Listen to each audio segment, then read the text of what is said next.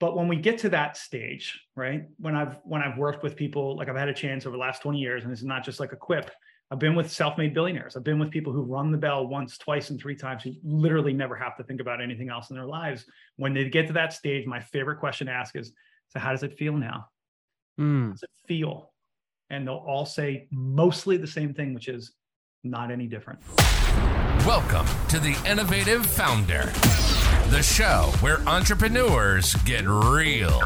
real. These are the raw, the gut wrenching, often hilarious, sometimes shocking, and definitely entertaining stories of innovative business founders who are making their beautiful dent in the world. No BS, no posturing, and no narcissists allowed. Sit back, relax, and enjoy the unscripted adventures on today's episode. Now, here's your hairless hosts, Bob Rignaris and Brandon Boyd. Hey, everybody, welcome to the show today. Bob, how are you? What's going on, Mr. It Coach? is. It's snowing sideways in Chicago today. Oh, Lord. Okay. yeah.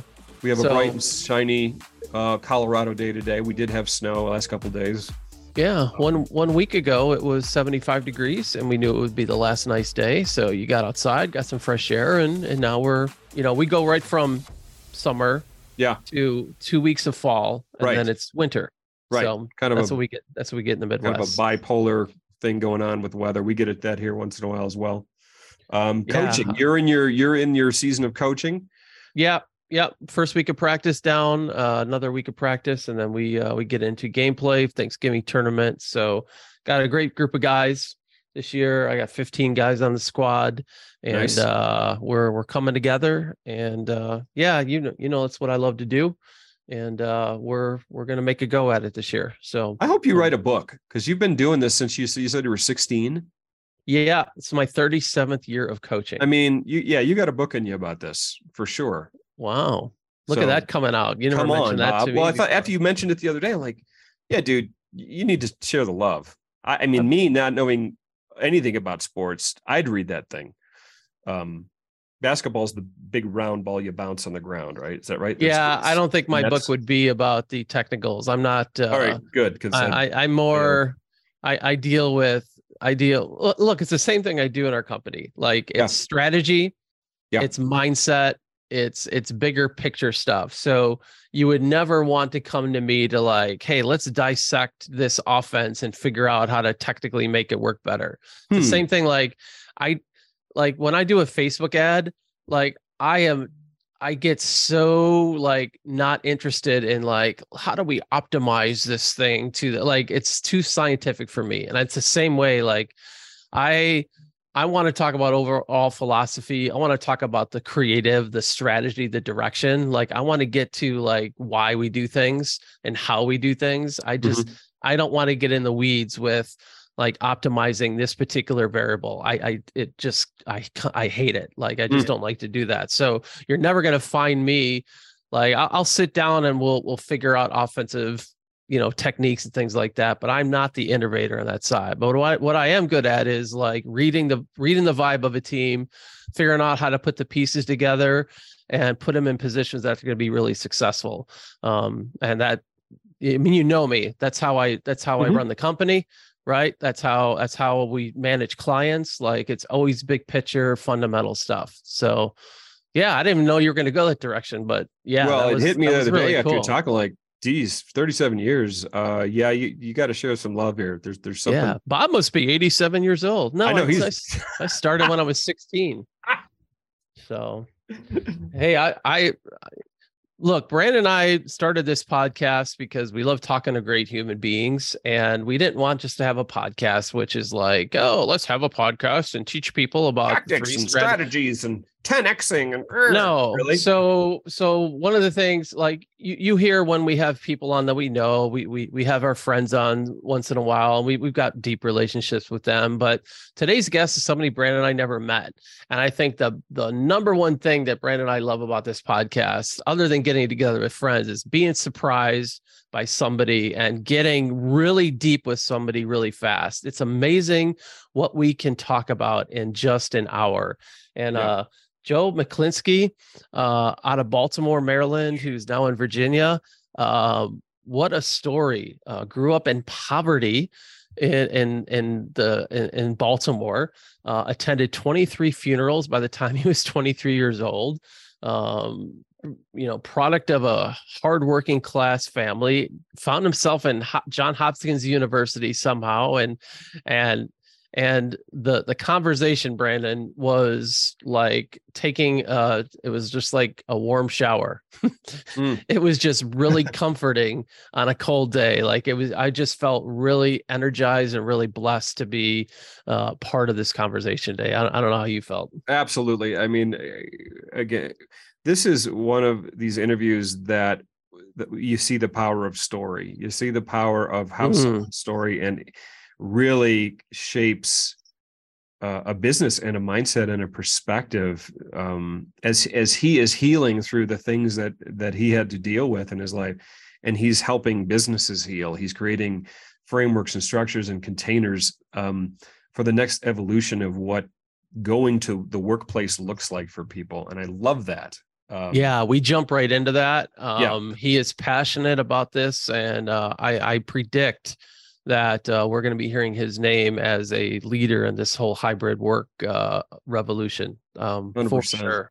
Yeah. 100% so yeah we want to we want you to uh sit back and relax. Um joe Mechlinski f- wonderful interview. Um hope you enjoy uh our conversation with him. Welcome joe. Great to have you on the show today Thanks for having me, guys. i didn't say your last name because i thought i was going to butcher it so I was waiting for you. I Let's- know. let's try. no i was just like oh do i try it no Come on, come Metz- on. all right, let's try this Hard Metz, C. Metchlinsky. I said hard C, brother. what Mc- Mac Mech Mech. Meklinsky. McClinsky. McClinsky. McClinsky. joe m how was that can Joe i call M. you fine. can i This is call not you this Mech is not dog? alcohol. It's not Alcoholics Anonymous. We're No. not gonna like Joe M. No. right mech dog what do you do with that something like that So yeah, we probably should have done that in the pre-show. I know Ask that how to would have pronounce the name. Brandon. Right? To J- Just showing how pronounce professional we are. properly. That's a good thing to do to build rapport. Well, it's good. It's good to have you, Joe. Um, Brandon and Joe are both in a community called Baby Bathwater, and if you you you you have likely not forgotten the episode with Michael Lovitch. um, Our beloved leader of Baby Bathwater. But uh baby bathwater uh is a great community. I know brandon loves being a part of it. And so you know we're going to interview uh, a bunch of people from there that uh, are just really cool cool human beings. And joe we thought you were really cool. So we invited Yes. you on our show You you squeaked in, Joe, on the coolness Well, factor. Well Why don't done. we why don't we hold off on the conclusions until after the conversation?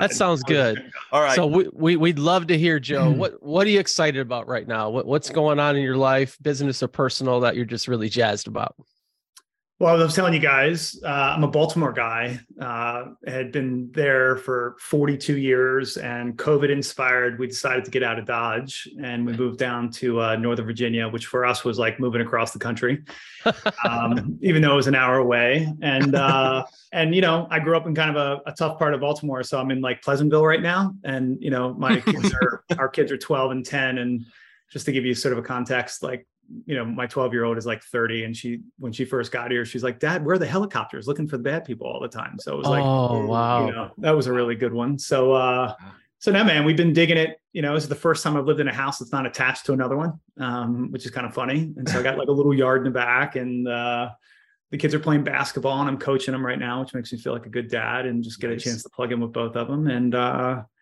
my lady and I are great. Thanks for asking. And uh, yeah, so on the personal side, cool on the personal side, I feel like uh, I really, you know, in all sincerity, man, I, I I worked hard to get to this place. I feel like I'm like a 12 out of 10, and uh, just don't take anything for granted. It's been uh, it's been quite a ride, and um, and that's on the personal front. On the on the professional front, it has been a fucking rough ride for the last couple Mm. years. You know, Okay. I think everybody's had their own version of the pandemic. Um, you know, 2020, we were like ready. I'm a bit of a prepper at some level, so I was like, "Fucking Yeah. bring this bitch on." yeah, Uh, yeah. and- and- I have my did. bags of rice and beans in my Yeah, pantry. yeah, yeah. yeah. I got a go was- bag. I'm not afraid to admit that. I got a go bag. Yeah, hundred percent, man. Look, I grew up in Baltimore, so that's the only way you can be is have you go, bags everywhere. Go bags were just a part of your life. Yeah, You know, yeah. you checked it every morning, new supplies. Yeah. But uh, you know, we've got a sort of 20 plus year run as a management consulting firm. And um, 2021 was not kind. We uh, we lost about 70% of the business. And Damn it. three weeks later, I bought a tech company. Okay. Uh, and so, you know, you put these two things together. It's been it's been a little bit of a rough learning experience, which was, you know, basically I'm trying to. We've got a solution to fix this fucking hybrid work thing that everybody's trying to figure out right now, and we turned the corner this year. We raised a little bit of money, and you know we're kind of off to the races right now. I think uh, I've got a lot more optimism and hope for the future. Um, I'm glad you're interviewing me today and not this time last year. Mm. Yeah. You know, but just keeping it real, it it uh, it definitely shook my confidence last year. You know, after doing this for so long and just not being able to find like the pattern of some level of predictability of results, and so Mm. um, we've got clients on the platform and things are going really well. So yeah, that's how I'm doing. Tell us about Well, that. So yeah. your story is amazing, but since you touched on it, you're you're talking about uh, what was the word you just used? Uh, this this shift in rem- you're talking about remote Hybrid, work hybrid. versus the hybrid. Tell- What does that mean? Tell us about that. Yeah, listen, I without getting to the whole thing, uh, I'm here because my dad didn't lose his job. That's really what this comes down to. So, you know, my my story starts in Baltimore on the east side where they literally shot the wire. And, you Mm. know, I went to a high school that had a 20% graduation rate. Yeah. Um, we had the number one football team in the state, like check every fucking stereotypical box of like Yeah. what you would think. And got to Hopkins, through a long story for another day, which was, you know, going from like the worst school in Maryland to one of the best schools in the country. And I was like a fish out of fucking water, guys. I, hadn't read a Wow. book from the back yet. I hadn't typed a paper. This was like 95. Um, and I played football. And remember, I handed in my first term paper. And like, I'm all excited thinking I did something good. The professor calls me in. And she's like, Are you pledging a fraternity? And I said, No, why? Like, totally sincere. Why? She's like, What is this? And I said, uh, I don't know. It's my paper. She's like, Can you can you elaborate a little bit? And I started telling her, I was like, well, I've never done it before. I've never really read a thing. And, a, you know, and I was like a good kid, but coming from like an urban environment where, you know, being second in your class in a group of people that, you know, were struggling with the basics isn't exactly Hopkins material. Um, and the second I read it on her face, I was like, holy shit, I'm going to get Oh, found out here. Um, and so, you know, look, I my my roommate in college is the editor for the Pittsburgh Gazette. I just found a way um, to make it through the school, um, which is probably a longer interview for another day. And I, you know, I started a small little contracting business because I needed money, and I grew it pretty quickly because you know just basic blocking and tackling. Do the right thing, show up on time, be neat, be Imagine that. Yeah. you know, keep your word.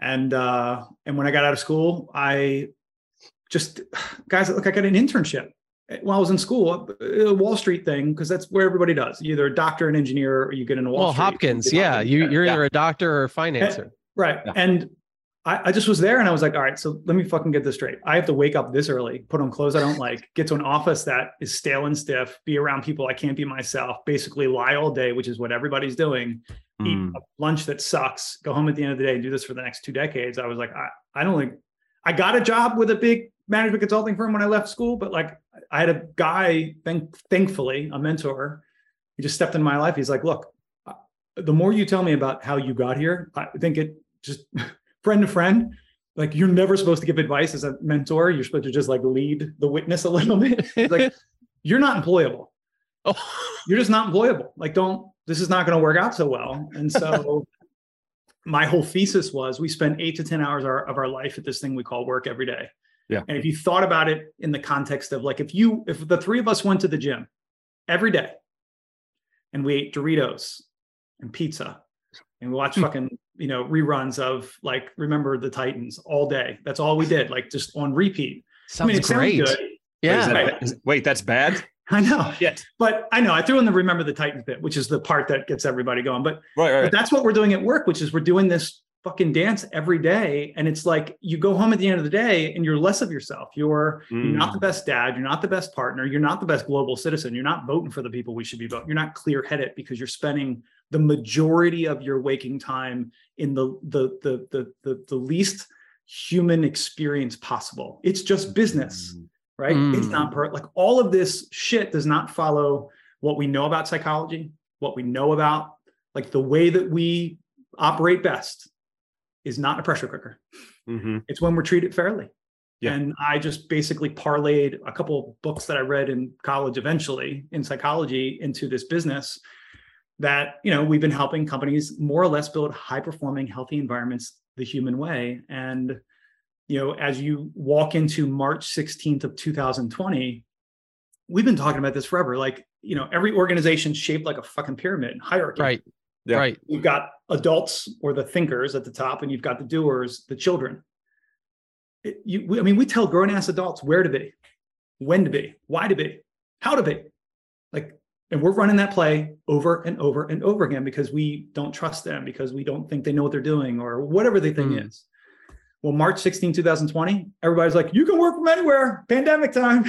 like, we had a higher Oh. priority than money, which was living Yeah. right crisis sets in and and look this isn't perfect i'm not suggesting that we shouldn't be together as humans i'm not saying that there's not a reason to gather Yeah. but holy moly man this is amazing like we finally figured out that work doesn't have to be a place we finally Mm. figured out that scheduled time like i mean the idea that everybody leaves at nine and comes home at five we can't get better than that we put people like in space and out and the best we can do is monday through friday nine to five Right. Yeah. It is linear it's it's silly and it does not produce great outcomes it just doesn't and so Agreed. you know i think what we've been playing around with is how do you you know we all had this serendipitous time at the office we'd run into each other walking out to the car or the lunchroom and and really like we've all been in cool like baby bathwater events like the best part of those events are the serendipitous magical moments that are not about the content Right. it's not about the- Unplanned. 100%.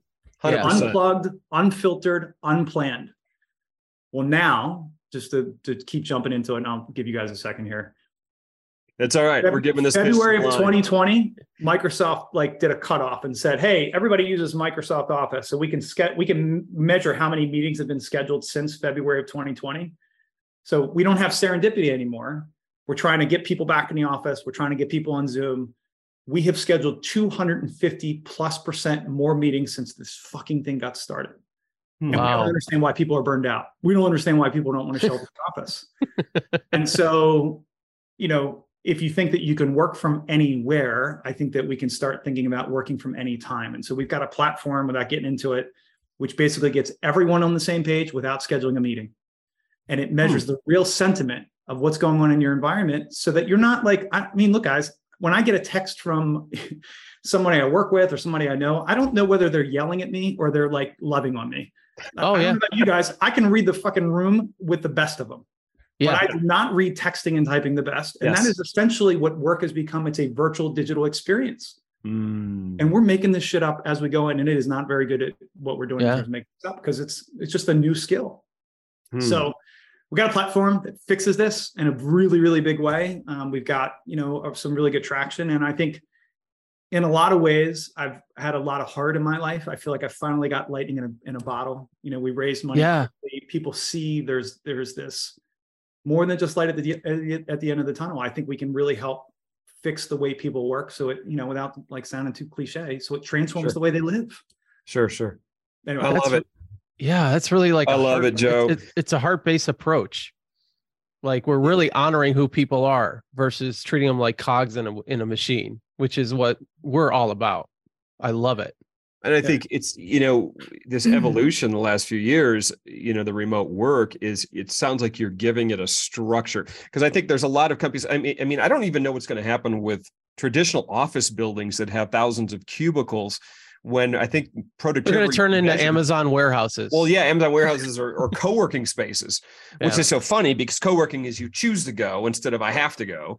Um, and and it, it is fun to be in the energy of other people who are working. That's why I love going to coffee houses, places like that, um, to to do work because there's a certain energy about it. But the energy of choice so much better than the energy of obligation, right? Mm, And I love that you're putting a you- you- you're putting a structure around the human instead of trying to take a stick a human into the structure because human humans aren't broken right but but structures institutions can easily break humans and cause humans to not be at their creative peak would you agree I would 100% agree.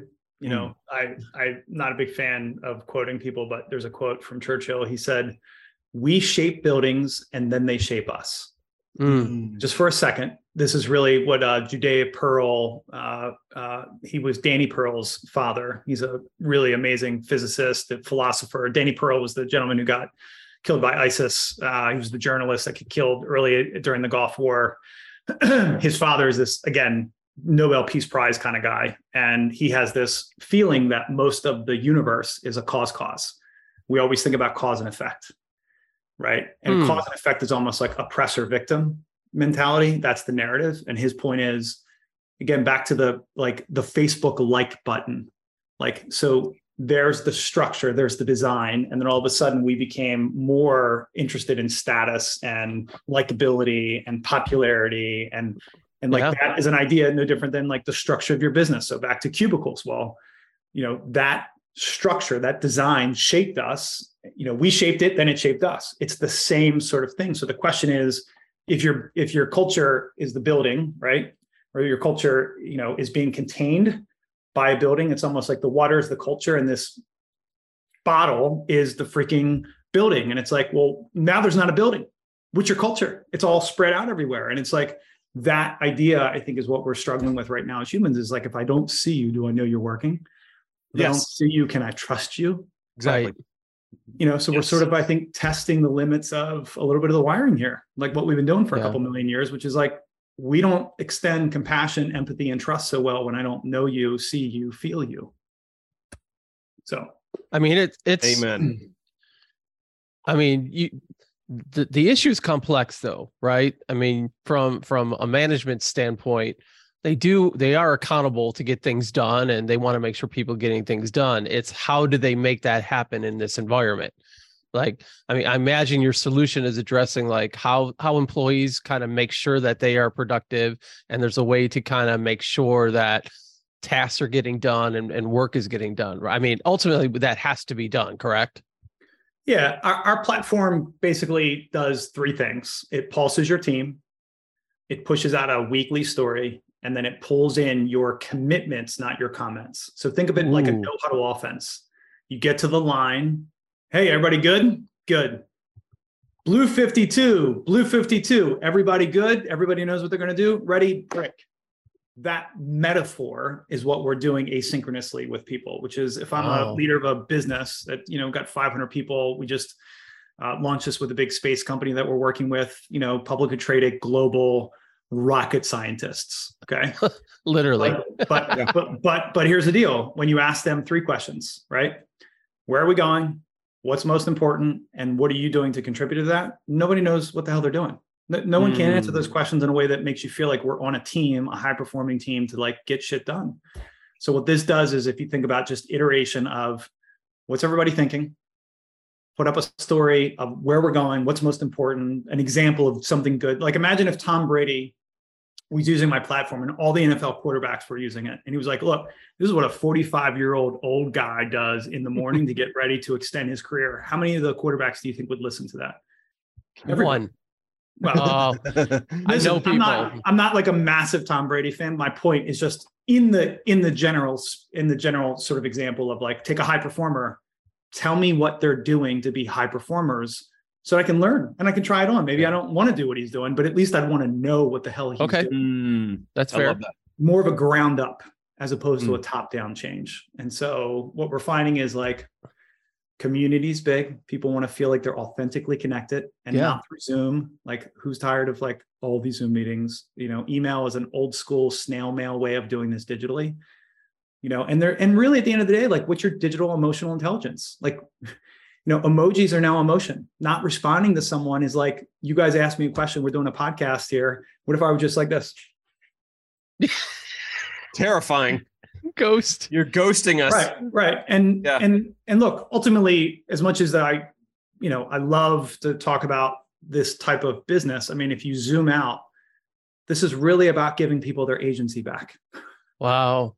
this is really about sovereignty this is about you know my belief and my lived experience is that you know we as a species are working through this right now which is these old narratives about business being all about money right and i've you know I've been working with businesses to get them involved in the community it's not because it's just a feel good thing it's because it makes us better You know, I, I I've seen, you know, I mean, we know this. Like talent is ubiquitous, but opportunity is not. And if you can even the playing field, both in an organization but in an area, things get better. They Mhm. just do. And I'm sort of a living proof of like if you were just statistically asking what is a kid from East Baltimore, is he going to end up in Northern Virginia in Pleasantville? Given no. Right. And how did it happen? Not handouts, hand ups. People, right time, right place, right mentor, who saw a little something, who let me leapfrog the statistical average of what was going to happen. Hey, everybody, I hope you're enjoying the show today. I know I am. Um, it's so refreshing to talk to people like Joe, who uh, has just clearly kind of bucked the status quo and the common narrative around what work and workspace is supposed to look like and pushing the evolution um, that has certainly been pushed the last few years of how does it work a, to be a part of a team when everyone is in different parts of the world or the country. And Joe is the founder and CEO of Shift. Uh, it's a tech enabled management consulting firm that has been nationally recognized as one of the nine best workplaces in the US. Um, I love today's interview with Joe because you see um, just how his past experience has shaped him creating this beautiful way to work. So let's we we want to encourage you to go there to learn more about what he's doing and find out why he's been voted one of the best uh, companies, one of the best workplaces to have. So if you are a medium-sized company with a remote and or in-person workforce, we want to encourage you to go and check out shiftthework.com. That's where you're going to find all the information around Joe's concept and and plenty of stories about how this new way to do business, this new container is uh, is making such a great impact. So without further ado, let's get back to the show. You're listening to The Innovative Founder. Now, back to your hosts, Bob Rickneris and Brandon Boyd. Well, that, that that's where I, I I wanted to go next, Joe. Like, where where did that come from? This is a very advanced way of thinking, right? Yeah. It usually comes later in life where you're like, wait a minute, the system is completely screwed up. I mean, Brandon and I, you know, for the last 10, 12 years have quote unquote woken up and are looking around going, wait, the system is fucked. Yeah. Like we're we're seeing it everywhere. Like, where did that come from, Joe? Is it like, I mean, you were in the inner city, like you're you're kind of in a prison there, right? You're you're Yeah. you're you essentially when you're in that in that environment, you're almost a victim and, and prisoner to that system. How how did you get out of there and how did you form this way of thinking? So we'll have to do the longer version later, but the shorter version goes something like this, which is I, look, I had two biologically amazing parents and one stepmom. And so my mom was an aspiring actress. She had this big picture view of what she wanted to be different about her life. Um, she found out she was pregnant with me when she got to the West Coast. She met my dad hitchhiking. They were 20. Wow. 20 I love it. my dad his family has got a very interesting story you know his two aunts married deep into organized family life uh, on the italian side of the world in baltimore so like oh, were- organized family life. I get it. yeah yeah, yeah. trying to keep it clean for him and then when he found out that he was having me uh, he didn't have a dad his mom married five times twice to the same guy so like you know as you guys were talking about my last name is not even supposed to be Mechlinski and uh, he decided to be the best dad he could possibly be. He's the he's the most honorable, hardworking, humble man I've ever met. And he walked into a warehouse, and this guy starts sweeping fucking floors 46 years ago. Today, he's the partner and executive of a 4,000 person company, the only one with a non no college degree, and he just he shows up. He shows up. He's consistent. So I have consistent, hardworking, crazy pants on one side. Like there's always a way. We used to play catch it or eat it. Like he just he, he made me good. You know that. Consider eat it. I got I got mom who I'm in five schools in five years, single mom in it, hardcore, nothing in the fridge. We'd get food delivered to us from groups and she'd make us give it away. And I like I couldn't, I was like seven or eight years old going, what are we doing? And when we did it, like one time it hit me like the Grinch with the heart, the two sizes too small, and we gave it away. I was like, oh my God, this feels great. Wow. You know, David Brooks wrote a book called The Second Mountain, which is essentially a great homage to what you're talking about, you know, guys, is look, I think as men, the narrative of providing, and in my case, to your point, Bob, surviving Yeah. is really, really rooted hard into the wiring. But when we get to that stage, right? When I've when I've worked with people, like I've had a chance over the last 20 years, and this is not just like a quip. I've been with self-made billionaires. I've been with people who run the bell once, twice, and three times, who literally never have to think about anything else in their lives. When they get to that stage, my favorite question to ask is, so how does it feel now? Mm. How does it feel? And they'll all say mostly the same thing, which is not any different. Wow. And I'm like, what? How does it not feel any different? You were liberated, you were free. And they're like, I don't know how not to do the thing I've been doing to get to this place. One, two, all my relationships now are based in what I have to give. Like I am the currency now. I, I am, I, I don't know mm. who's authentic and who's not. I, I, I don't know if I've given enough, if I've if I've served enough, if I've, you know, the the the, the idea of like the Mexican death philosophy, which is like you you go through three. You know, the first time is when you realize you're going to die. That's the first death. Hmm. Your second death is when you actually die, and your third is when people stop uttering your name. Mm. And I think the second mountain, as David Brooks talks about, is the first one is the fame and the fortune. The second is the fulfillment, the heart, the the what we all know. Like there's a great book called uh, "The Five Regrets of Dying" by Bronnie Ware. Um, she was a palliative care nurse in Australia. She interviewed 1,400 people, and at their end of their life, they all said the same thing: like, "I wish I hadn't worked so much. I wish I had worked, lived the Mm. life of my doing. I wish I had fun. I wish I had loved on people more." And I think to your question six minutes ago, you know, I had a crazy mom reading lines with her in the living room, like completely embarrassed. I was a shy little kid. I played sports, you know, I had to get good grades, but then I ran the streets. I mean, hard, ran the streets 13, 14, 15, had seen a lot. And the things I saw a lot, guys, were death. I saw a lot of people die, a lot. you Tell know, us so- about that. I saw that in, in in the document, the research 23 by the time you were 23. What kind of impact does that have on somebody? well, you pack go bags, brother. You, uh, Wow. you know, there's a lot of trauma. You know, I've watched people shot. I've watched people die. I've, um, I've been in life threatening situations and, uh, you know, look, I've never been to war. I, I, I would not suggest that what I've gone through is anything close to that, but I will suggest that I didn't understand what trauma was until about, you know, really about five years ago. And, I didn't understand that I've been in like go mode this whole time, which is like running from, um, not feeling the pain that I went through. Mm. And like when you watch people die, or you or you are around for those, like, you know, my mom was the last that died when I was 23. She had diabetes really bad. And so, you know, my whole life I was like, you know, once a year, six, seven, eight years old, I'm at the hospital.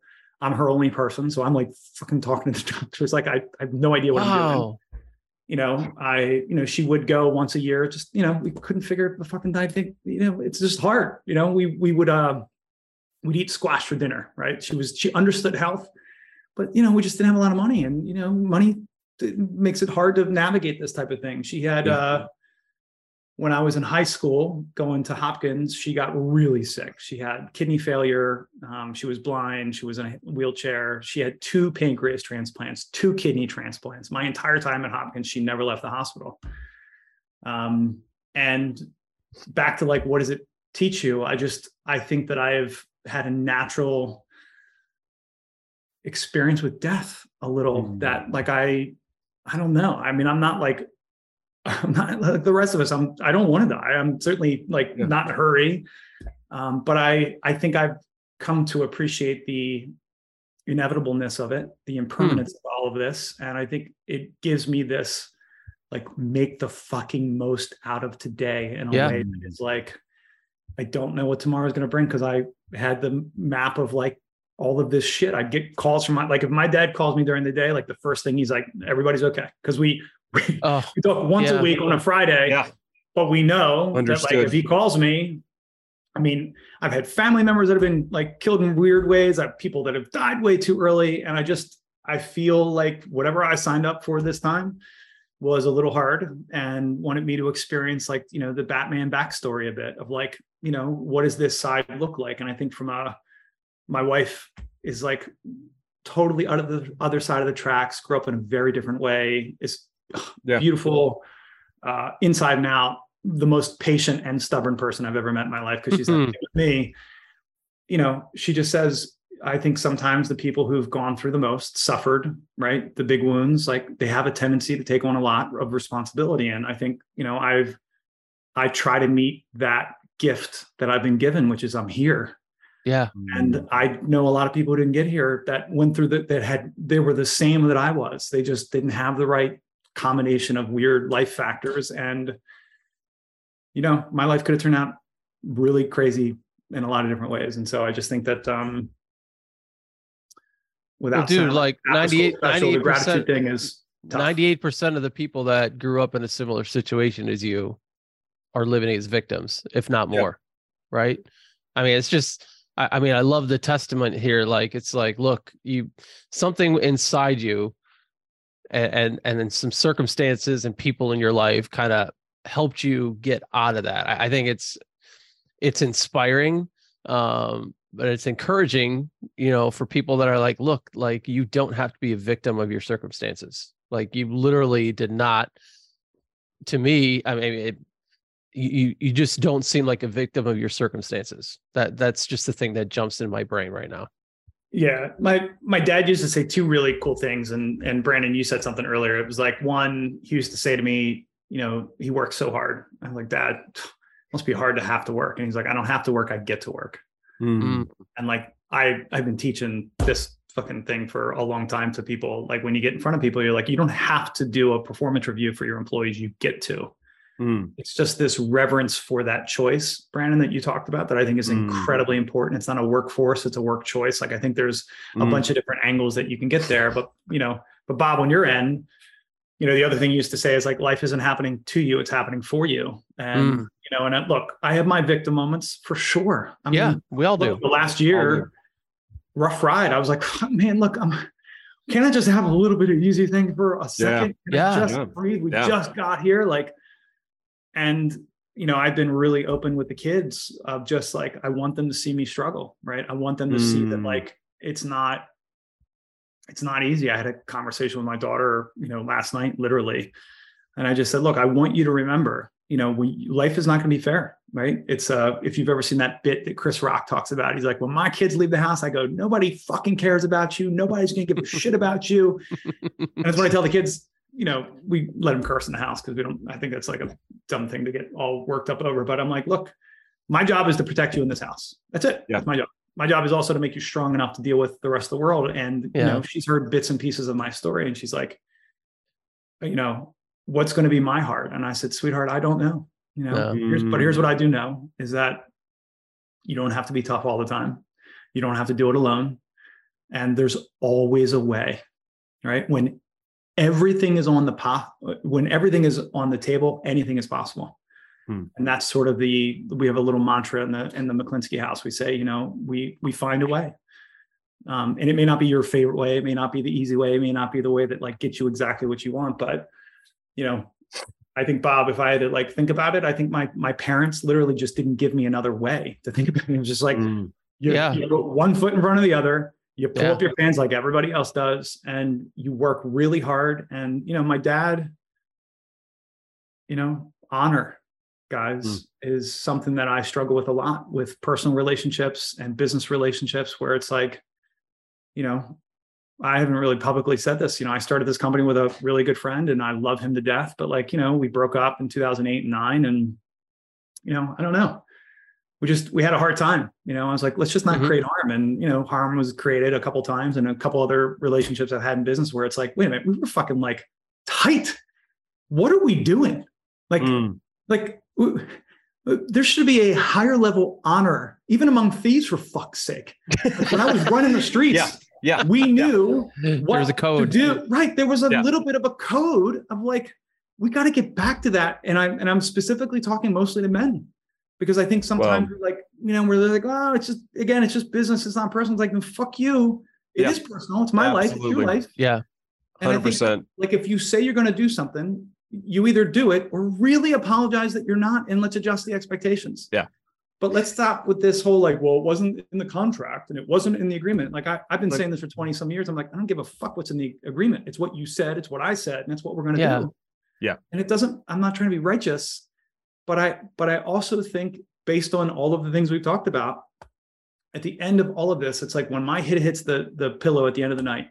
Look, I, I'm still sweating finances. I'm still Sure. sweating all the stresses. But the one thing I don't stress is like I try hard, maybe too hard, to just show up like my dad did, like my mom did, like my stepmom did. And I think that's, you know, that's that is a testament to them. Like I had the best examples just to watch and witness. And Mm. you know, and that I think is a big part of it. So anyway. Well, uh, I have a question for you, but I want to comment something you said. I think I have such deep respect for this idea, for the for the truth that you know that business is personal. It's so personal. You know, this I, I don't know anyone that's able to leave it at the door at five o'clock anymore. And, and you think about the narratives that specifically men have had around business. You know, we want we get all charged up about you know movies like wall street and, and this this this default value belief that it's not personal it's business which has justified so many horrible injustices in relationships gone awry. Um, bob and i have been privy to some and, and been hearsay in some and it, you know what i love about bob and i bob and i in our marriage is that you know we just want to sleep better at night. We're very, very different people. We operate very differently.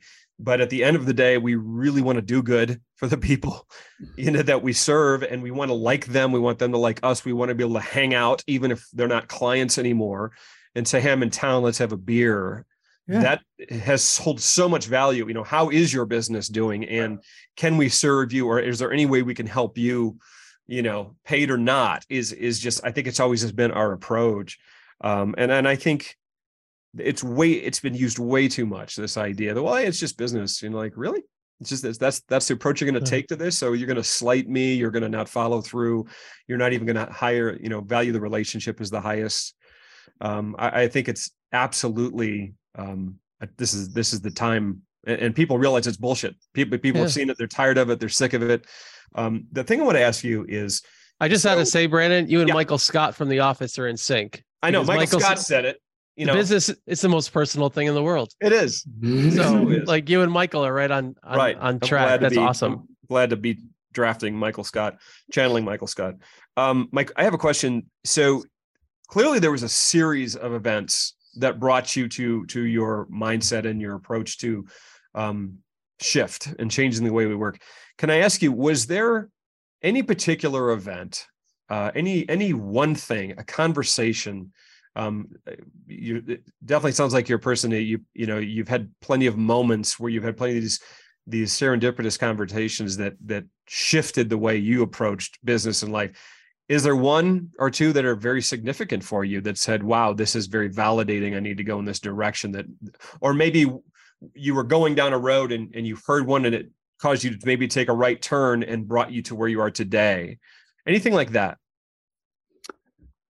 Yeah, I I mean the the first one that comes to mind is you know so I'm I'm at Hopkins and I am playing football and my mom is sick and I'm you know I've just decided by my junior year to stop going to school for the most part. I mean I would show up but like I have no idea what they're talking about I'm just trying to Mm. really take notes and um you know thank God for back tests and for for you know the internet had just come out and so you could find a lot of shit on there before it got a little too crazy in the late 90s um, and so, you know, I'm I'm in a I, I had started a franchisee. I was a franchisee of a like this little corporate painting thing. And the CEO had embezzled apparently a couple million bucks and left us all high and dry. So I graduate Hopkins. I've got Lovely. 150 people working Oh. for me. how nice of it I'm I've got a I, I got a job in Andersen Consulting, like waiting for me because I'm like, No way. I gotta get the fuck out of this thing, right? And um, but like you really were in a meat market. I my first job out of college was working with a bunch of Andersen consultants, and I got to spend uh, two weeks at their campus, um, getting In indoctrinated yeah, in yeah, St. Charles. Yeah, yeah, yeah. So awesome. but for 10 seconds, the sidebar on this. So my last play at Hopkins, football wise, was a head-to-head hit with my sixth concussion, and I was on a Oh, stretcher. They took me to shock trauma. Oof. And so I've got like another concussion. I got a big neck brace. I show up to the interview and I lied that I had a three three when I had a two seven. So again, another like fucking I can't do any of this right because they won't interview me otherwise. This woman sits down and she's like looking at my resume. She's like, "How do you?" You, how many businesses have you how many people have you hired? Like what what explain this fucking thing to me. I was like I, can you say it again? I can't really hear. And she's like oh my god. So so they give like five offers right? I get one of them because of all this chicanery right? And so i'm finishing up my painting year. And by the way i crushed it my second year. I made like you know 30 grand for the summer. I'm like walking into my last year thinking i'm going to make like maybe 50 or 60k you know three months of painting. Like it's not not bad loot. And Yeah. And so anyway long story short this guy you know a series of events happen where um, there's no money. It's all gone.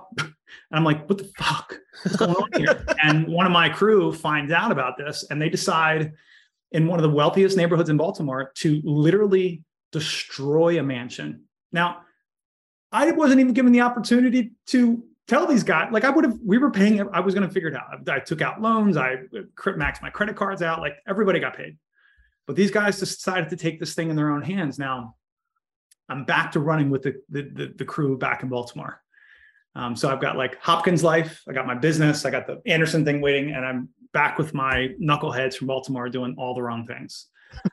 so I show up to this guy's house and I'm looking like I just got out of the club because I did. Um, and you know, I've had like an hour of sleep. It's like nine o'clock in the morning. He's like, "So what are we gonna do here?" And I was like, uh, "I, I'm gonna have a crew come." He's like, "I don't want a crew." He's like, "What? What is wrong with you? Like, what? You look." you look like you've been up all night. Um, I was like, oh, I'm, I'm fine. Everything's great. Everything's on, on wonderful. I'm a little jittery, of course. Um, I'll let your audience decide which substance I was on. And uh, he makes me show up and do it. Now, just so we're clear, I can't put a fucking hammer or a nail in a wall. I don't know how. I'm the least handy person you've ever met with a general contractor's license. I, I just I knew how to sell it, market it, hire people, and manage it my wife fixes everything in the house. We have to task rabbit everything. I, I know nothing. Okay. I can't do anything. I'm, I'm, a fucking idiot. So I'm like out like glazing his fucking windows. Like the next day, I've got a Hopkins degree. I got a job at Andersen waiting for me, and I'm glazing fucking windows, thinking my life is not going in the right direction right now. and so like day three, he sees that I have no idea what I'm doing, and he's like, "You want to go for lunch?" Now I'm like, "Sure." And I was telling you guys this earlier, 20 minutes ago. Like he starts just peeling back the onion. Now, this guy used to be the president of Chase Manhattan, Maryland. okay. He was retired writing books. He wrote this book, um, the Taylor brothers, who started Enterprise Rent a Car. They have a book um, that they make all their employees read so that people have a history of the origin and the values. Um, and he wrote it. And so he was writing a couple other projects, and I began telling him because he's asking about like how this all happened. And I'm like giving him, by the way, the very brief highlights. There's no need to deep dive with this because I'm like still in the dangle, man. I'm still trying Yeah. to finish this freaking house. And he's like, "What do you? What, what was? How did this happen?" He just kept asking. He's like, "He's like, I think I write a book about you." And I was like, "Oh, stop it!" Right? And he was Yeah. the one that told me I was unemployable. He was the one that was like, "I don't think you should take this job at Andersen." And so, Brandon, to your question, like he basically gave me the confidence that you know I started a new painting version to try to pay everybody back, and you know we made a little bit of headway there and started a couple other things. And then he was one of the people that passed, literally about eight or nine months later. Um, I got to know his Mm. family really well. Then my cousin passed 30 days later, and then my mom passed. It was like 90 days of like, and then 90 Grief days on later- top of grief on top of grief. and then 90 days later, I started this company. Hmm. and you know he helped me in a lot of ways i mean he he talked about the struggle of being a provider he talked about the struggle of wanting to spend more time with the family but the pressure of making money and i was like okay. And and and this is the part that i i do give myself a lot of credit for which is like i've had this uncanny knack. Um, i'm friends with the founder of ted. Um, he's 87 he's written 91 books.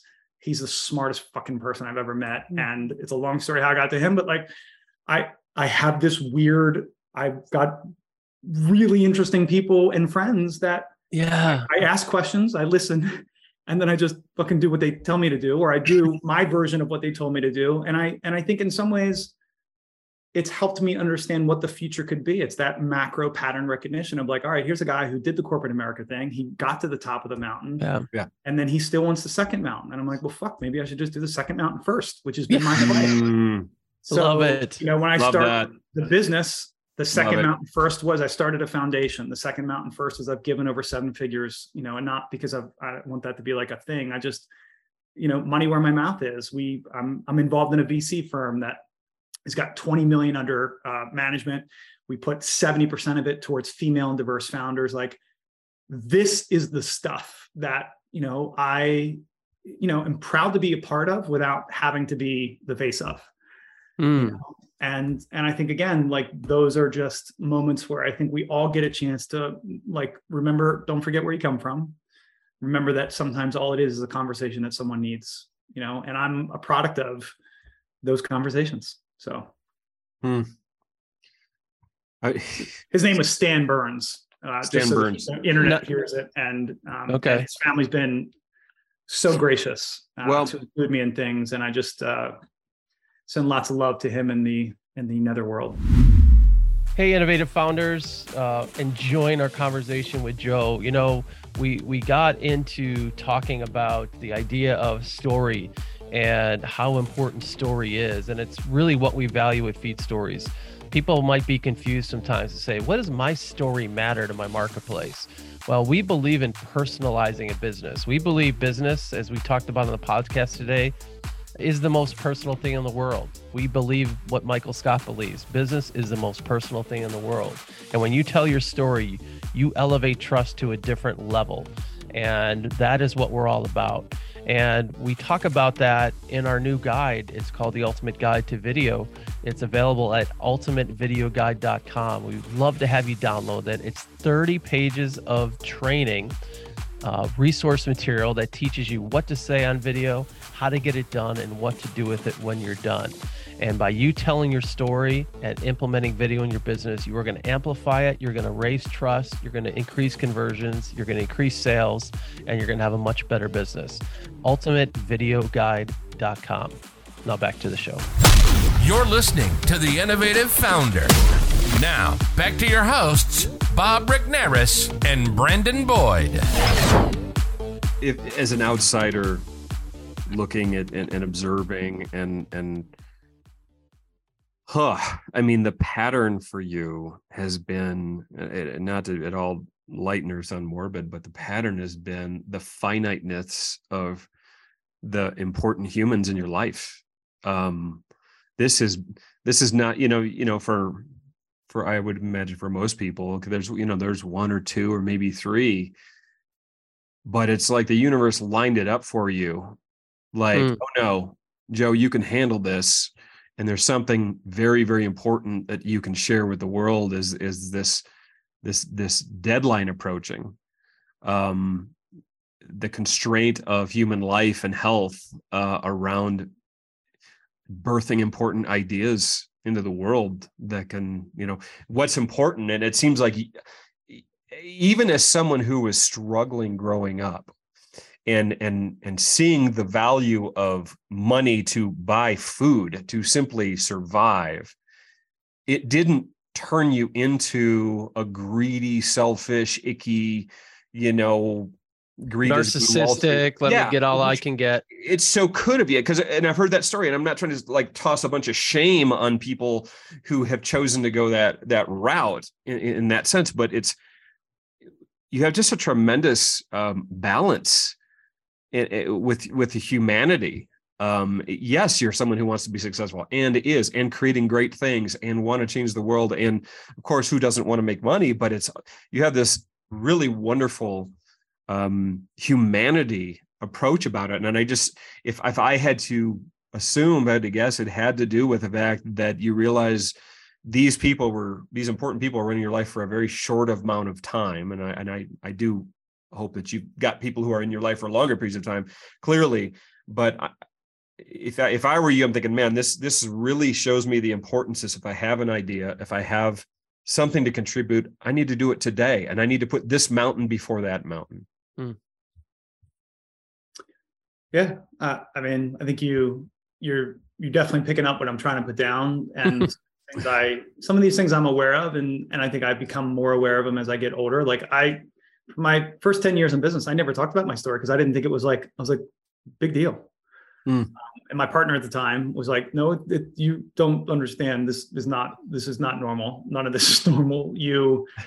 you know and and again like i was also consulting ceos and people who were coming from a totally different place of life and they're you know i'm an advisor i'm and again i'm not trying to be any of this i just i walk in and i try to help them fix the mission impossible high stake big moment where i think in some ways you know i'm not a finance expert but i definitely feel that we all have a felt and lived experience and i think we all have blind spots me included and i think that there's a you know, I just think at, at the end of all of it, I, I feel very clear that we're all going to have that moment of like, well, how did I do it? Like, how did I do it? How did I live it? How did, did I Mm. did I do enough? Well- did I, and not out of like, did I do enough is a little dicey. I, I don't like to your point about like, got to hurry up and do it today. I think I'm starting to learn that there's like a power in the pause Yes. And a little bit of space and i'm trying to figure out like just as a quick example i just said i'm trying to figure out like part of my little you know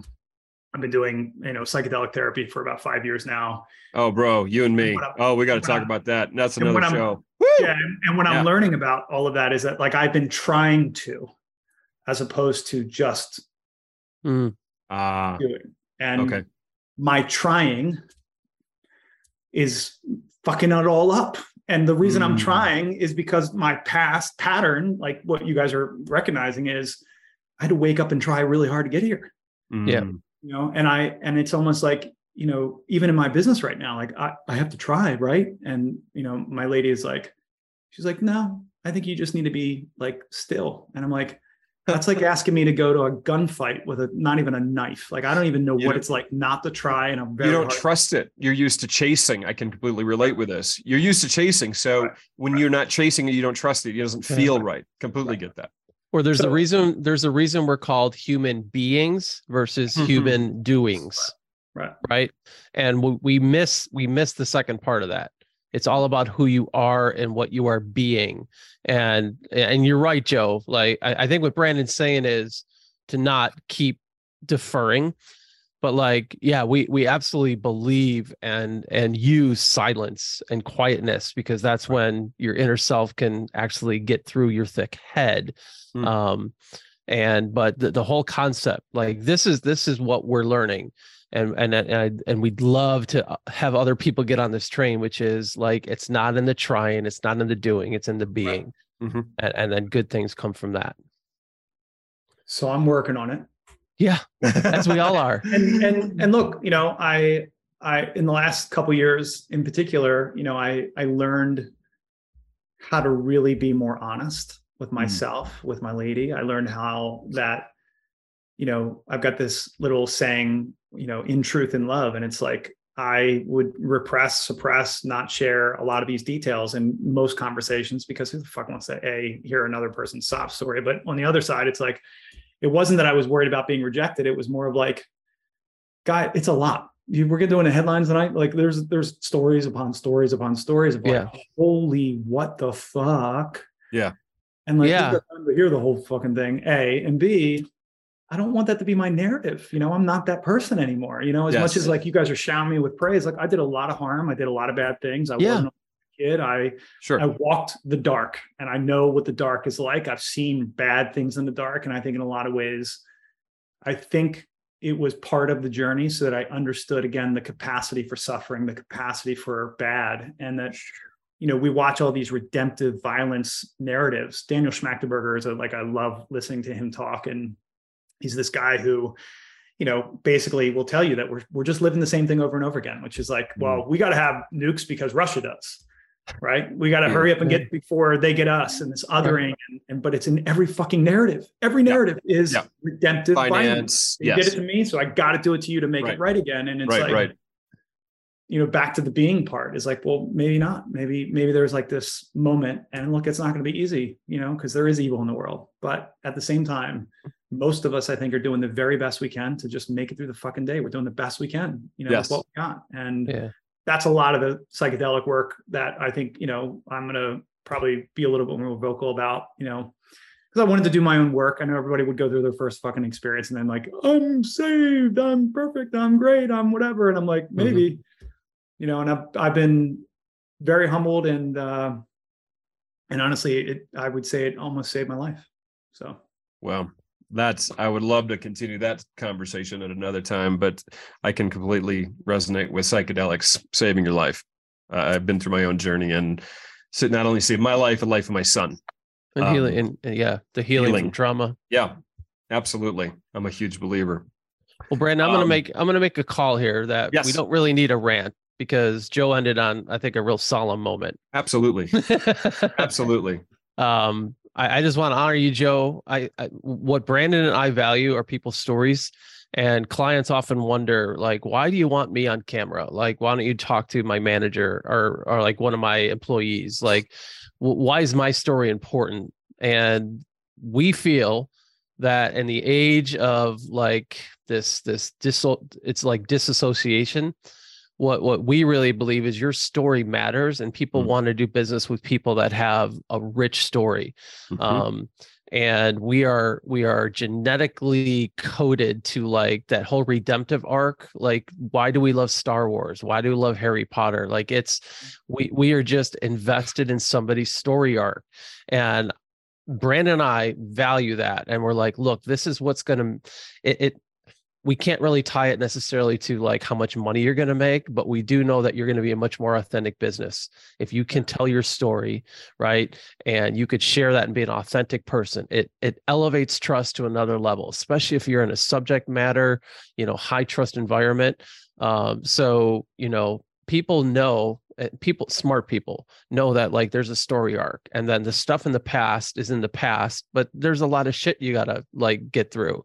But people appreciate the fact that you waded through the shit to get to you know the the, the pretty stuff on the other side. So uh, i just want to honor you for telling your story Thank being you. very honest with it. Um, i think it was enlightening. I think people are going to be inspired by it. Um, and i think it's going to encourage them to take an honest look at at, at what they're doing. I, I would love what you talked about at the top about this hybrid solution. Um, please tell us a little bit about how people can get more information about that. Where can they connect with you so that uh, um, you know we could we could get more people uh, on board with this solution. Awesome. So um, the name of our company is Shift, S H I F T. Uh, the name of my last book was Shift the Work.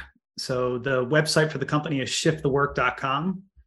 And then the third thing you'd want to know is the name of the platform is Latch. So when you go to the homepage, you'll see all about Latch. This uh, again, this idea of how do you connect people in distributed or remote environments authentically. And Bob, you know, to your point, it's through storytelling. Yes. Authentic, not corporate propaganda, but where we can hear and feel each other in a way that we just, you know, we all have a little bit of an antenna for BS, and I think we're we're starting to see like the the Instagram life is not the real life, and so now we're like through that moment. I think to your point, it's about just showing up, you know, and just being heard and and being willing to be courageous to to share the ugly. Yeah, and I and I think with this solution, you I think right now you feel and are probably literally a little bit ahead of the wave right? But that wave is building, building, building. Like companies, if they are going to survive, need a solution that's going to work a hell of a lot better than what they've been used to doing for the last 200 years. Right. Um, in terms of the way the structure works. So stay with it, brother. Like you, you, you. are in the mm-hmm. right, you are in the right lane. You are in the right market. You have the right solution, and uh, people are going to realize like we need a new way to do things, and you'll be right there for them. Absolutely see it. Hundred percent. Awesome, guys. Thank you. Awesome. Yes, sir. Thank you for listening to The Innovative Founder with Bob Regnerus and Brandon Boyd, a show featuring the real stories of entrepreneurs making their beautiful dent in the world. If you like the show, let us know by leaving a rating. If you're an innovative business founder yourself with a story to tell, then you might just be our next guest. Reach out to us on innovativefounder.com and tell us your story. Thanks again for listening. We'll see you next time on The Innovative Founder.